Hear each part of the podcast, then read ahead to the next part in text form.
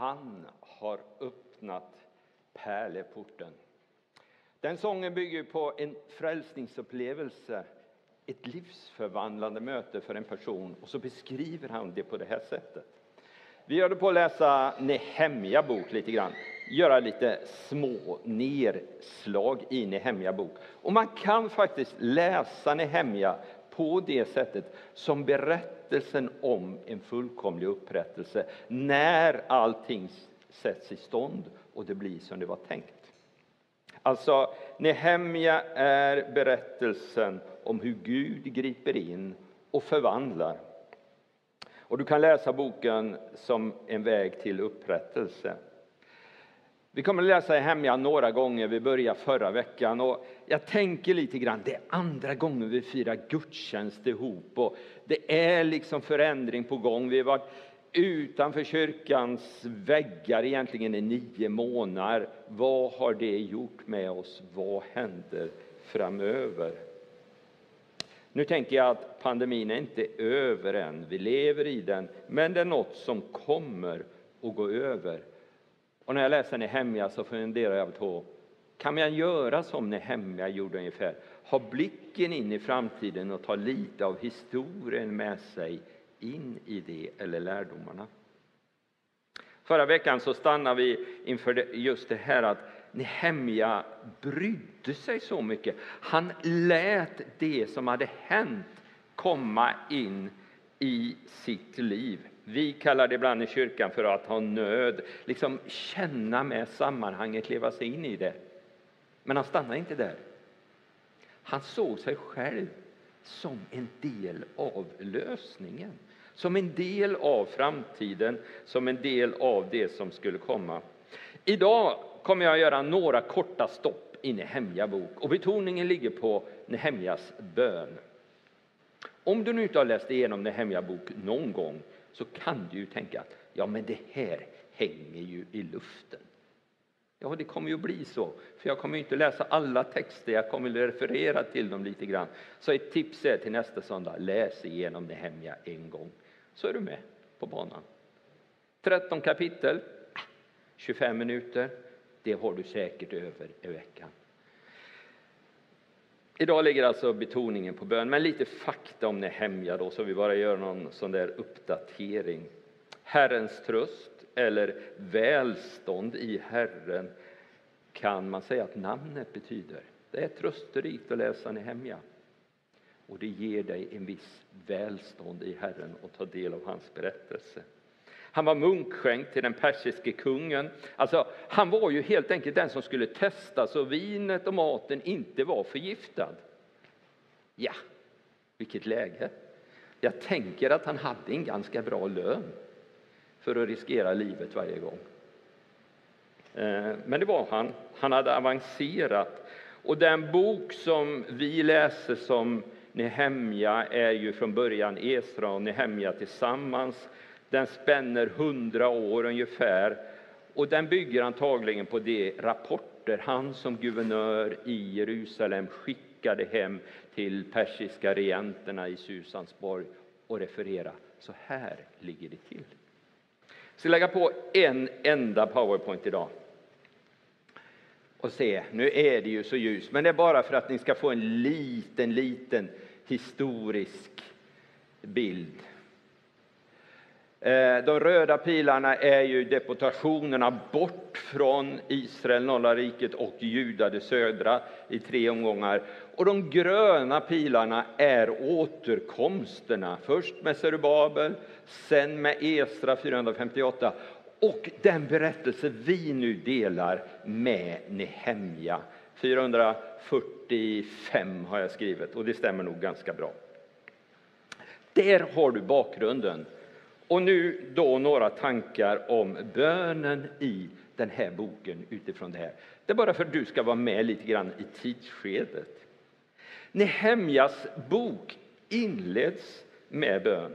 Bokens första versar handlar om när Hanani, en bror, och några andra personer kommer tillbaks från Jerusalem till det persiska riket, till Susans borg, till huvudstaden och berättar berättar hur det står till med Juda och Jerusalem. Och den berättelsen är ingen rolig berättelse. Det är en tragisk berättelse. Det är en berättelse som säger att allt det som Zerubabel skapade för ungefär hundra år sedan är i praktiken nerrivet och förstört. Det får Nehemja reda på. Och då reagerar Nehemja så här. Första kapitlet. När jag hörde det satte jag mig ner och jag grät. Jag sörjde i flera dagar. Jag fastade och bad inför himmelens Gud. Jag sa... Och sen kommer en lång utläggning på bön. Det var hans reaktion. När samma Nehemja, minst tolv år senare, skriver sista raden i sin bok så är det också bönen som gäller, men i ett annat tonläge. Då skriver han så här.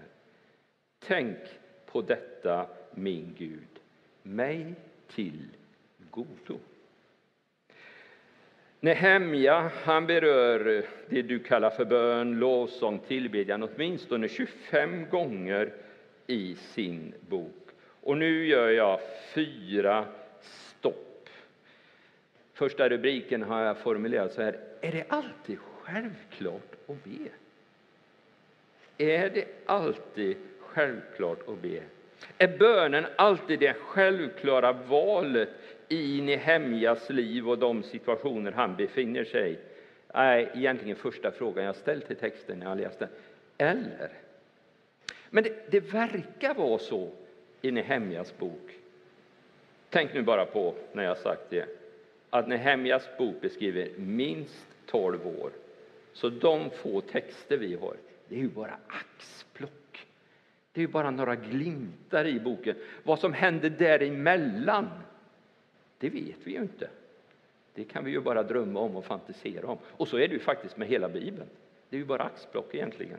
Men tillräckligt stora axplock, tänker jag, för att det ska finnas någonting som är principiellt och ledande. I de två inledande kapitlen har vi ju flera exempel på bön. Första kapitlet har vi redan sagt.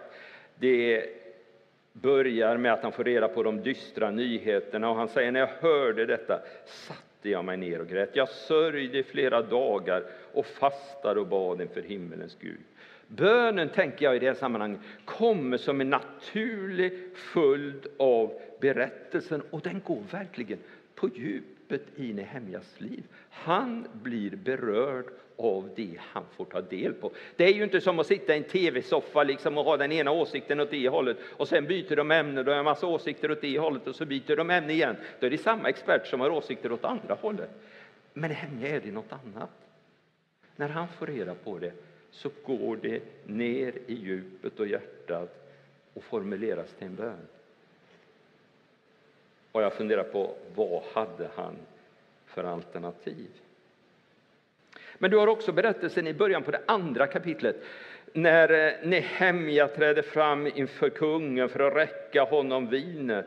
Kungen frågar, men Nehemja, varför är du så sorgsen? Varför ser du så ledsen och bedrövad ut? Det har du ju aldrig gjort förut. Och det kanske han inte vågar. Det är ju glamour i kungens palats, vet du. Tänk på Ester, sa vi förra gången, från samma tid. När hon ska träda fram efter Vasti har fallit i parallell tid och parallell berättelse så tar det ett år av makeup innan hon är klar. Det ni! när ni klagar på era fruar när det tar tio minuter. Ett år. Sex år med nedbrytande hudbehandling, och sex, eller sex månader och sex månader med uppbyggande hudbehandling. Det kallar man för spabad. Men det var verkligheten, kanske därför han aldrig har vågat visa sig sorgsen. Men nu har hjärtat drabbats och den nöd han känner för sammanhanget tar honom till kungen. Han räcker fram vinet och kungen frågar varför ser du så sorgsen ut? Ja, det är ju naturligtvis konsekvensen av de nyheter han har fått reda på fyra månader tidigare. Och så bär han det inför sig, inför kungen. Och vad gör Nehemja då i den ögonblickssituationen? Och då kommer det som jag tycker är den vackraste meningen i hela Nehemja. Då säger han så här. Då bad jag till himmelens Gud och svarade kungen. Då bad jag till himmelens Gud och sen svarar jag kungen. Jag vill bara ta de två exemplen från början. Det verkar som det var naturligt, även om det var en lång berättelse innehållande som stämde ner Nehemja.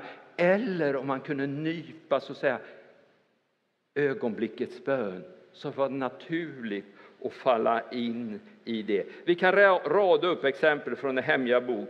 Vi kan eh, gång på gång se när han står inför det övermäktiga så väljer han att gå bönens väg. Han väljer inte lösningens väg först och sen be Gud välsigna min eminenta lösning. Utan på något sätt så väljer han bönen först och hämtar lösningen där. Då blir den första utmaningen när jag läst Nehemja utifrån det här perspektivet. Sök Gud först. Innan du försöker komma med alla dina kreativa lösningar. Vare sig det gäller en fyra månaders böneperiod eller ett ögonblick innan du ska lämna över vinbägaren till kungen. Låt Gud gå först. Det är egentligen självklart. Det här var söndagsskola rakt upp och ner. Det är självklart. Bibeln är ju till bristningsgränsen fylld med de här uppmaningarna. Sök först Guds rike så ska du få allt det annat och så vidare och så vidare. Och ändå upptäcker jag gång på gång i mitt eget liv hur svårt jag har att få det där att landa. Och våga förtrösta på att det är faktiskt så, det funkar så. Och jag tänker, här finns åtminstone en rejäl utmaning för mig när jag läser Nehemja. Att liksom ha den där naturliga rörelsen. Gud först och Olssons kreativa som nummer två. Den andra funderingen jag har, om den första var, är det alltid självklart att be? Ja, det verkar så för Nehemja. Den andra är då en liten fundering kring det här med den uthålliga bönen. Alltså jag formulerar den på det här sättet, den uthålliga bönen. Ett litet stycke då, fortsättningen på det jag har läst tidigare. Första kapitlets fjärde vers. När jag hörde detta satte jag mig ner, jag grät och sörjde i flera dagar. Jag fastade och bad inför himmelens Gud. Jag sa, O Herre himmelens Gud, du store fruktansvärde Gud, du som håller fast vid ditt förbund och ger nåd åt dem som älskar dig och håller dina bud. Låt ditt öra lyssna, låt dina öron vara öppna så att du hör din tjänares bön.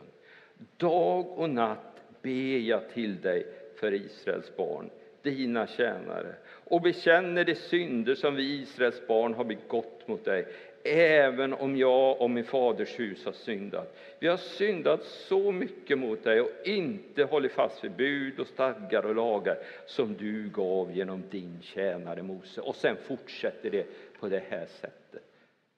Dag och natt. I fyra månader. Han talar om ständig bön. Det är någonting som pågår i Nehemja. Och då tänkte jag när jag läste det här, så här ja men förändring kanske grundar sig i den där uthålliga bönen som i sin tur i Nehemjas liv verkar ha sitt ursprung i nöden för Jerusalem och nöden för människorna. Det verkar som den uthålliga bönen på något sätt skapar för möjlighet till förändring, möjlighet till öppningar. Att när han helt plötsligt står inför kungen så har han möjligheten efter de där fyra månaderna. Vad är det då som gör att Nehemja håller ut de här månaderna i bön? Jag tror det finns massor med orsaker. Jag tror du kan hitta hur många som helst egentligen. Och jag tror de är olika från tillfälle till tillfälle. Men en liten snabb blick på bönen och så tänk nu att det finns fler, så hittar jag några. Jag tänker för det första, Det är den nöd han har drabbats av. Det där ordet kommer igen många gånger märker jag nu. Men det är det som har drabbat hans liv som gör att han ber. Men det är också nåden som man omnämner i bönen. Alltså, det finns någon som älskar mig överallt. Du som älskar, du som har gett folket nåd tidigare, du som har varit med och välsignat. Därför fortsätter jag, säger Nehemja. Och jag tänker också, det är lite grann den egna bristen som gör att han ber. Vi har syndat. Jag och min faders hus. Vi är inte ett dugg bättre än någon annan. Vi är samma skrot och korn hela gänget. Vi sitter i samma båt, säger Nehemja. Därför kommer vi. Tredje funderingen då. Den första var liksom, är det självklart att be? Den andra var, häng i, som Nehemja gjorde. Och den tredje, ja men det är ju det fantastiska som händer i boken. Det där jublet och glädjen, liksom, de kommer till Jerusalem, de har ett uppdrag med sig. Han ska bygga upp muren runt Jerusalem, han ska återge staden sin eh, status och sin glans och sin trygghet. Och efter 52 dagars arbete så är det klart. Wow! Vad händer då? Jo, då händer följande åttonde kapitlet. Esra öppnade boken inför hela folket.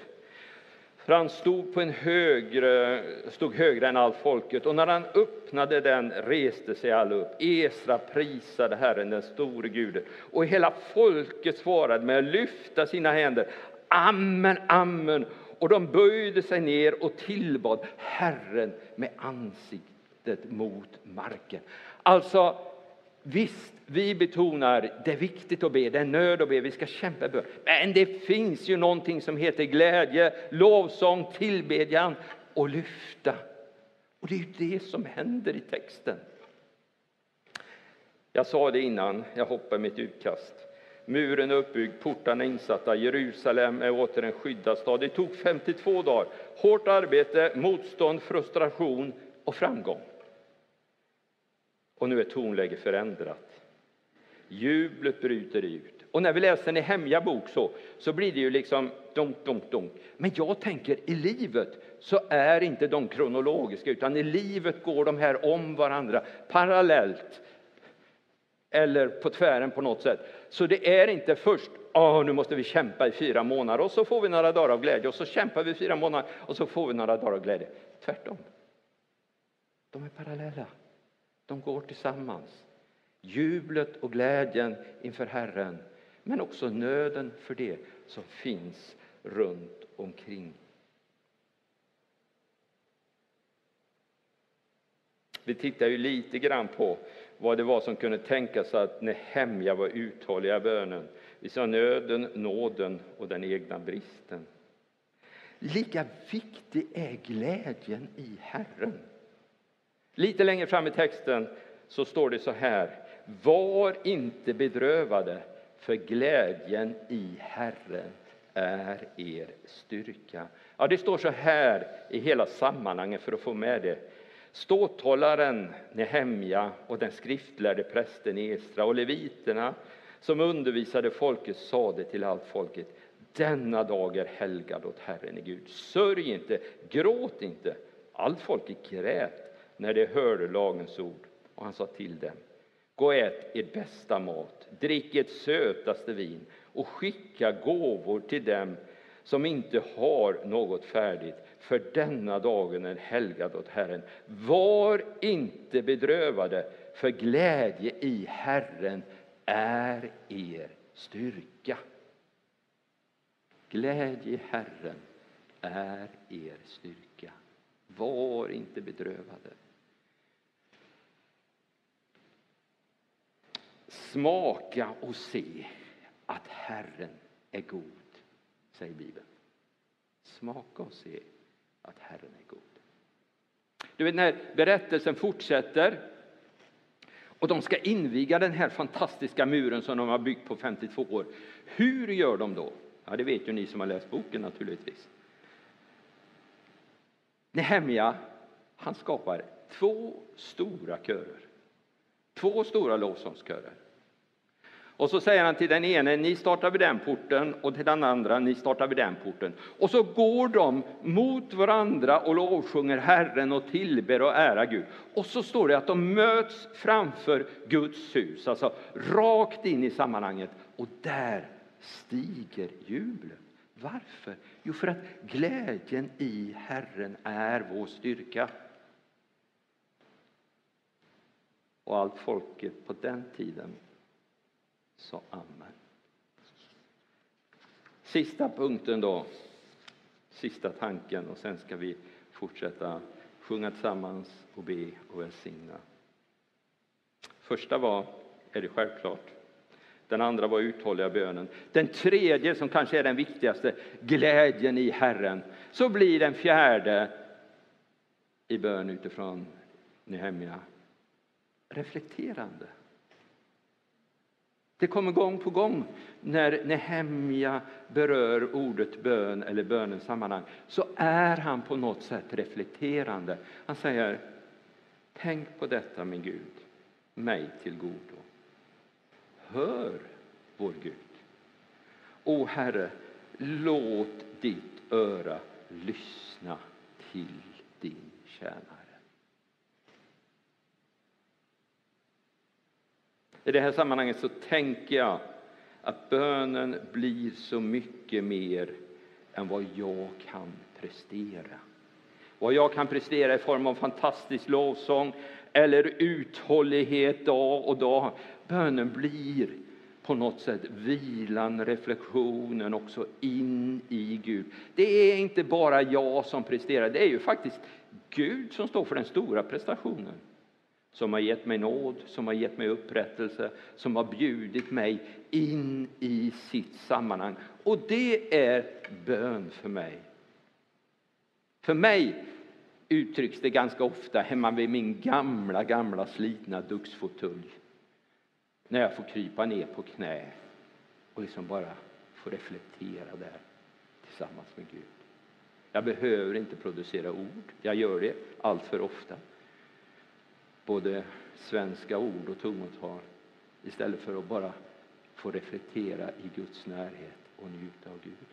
Det är fantastiskt. Det gör Nehemja i texten också. Han kämpar och han låter det drabba sig. Han tar tillfället när han får chansen. Han springer där på muren framför de andra och vinkar. Men han reflekterar och säger Hör och lyssna och låt mig få lyssna. Tack Jesus att du lyssnar till vår bön, Herre.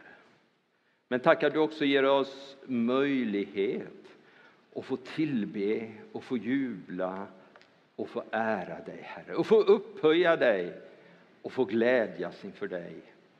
Herre, jag ber att de här små reflektionerna, små korta strandhuggen i Nehemjas bok ska kunna locka mitt hjärta till att vara mer hängiven i bön till dig, mer hängiven i lovsång, Herre, mer hängiven i lyssnandet till din röst och din närhet, Herre.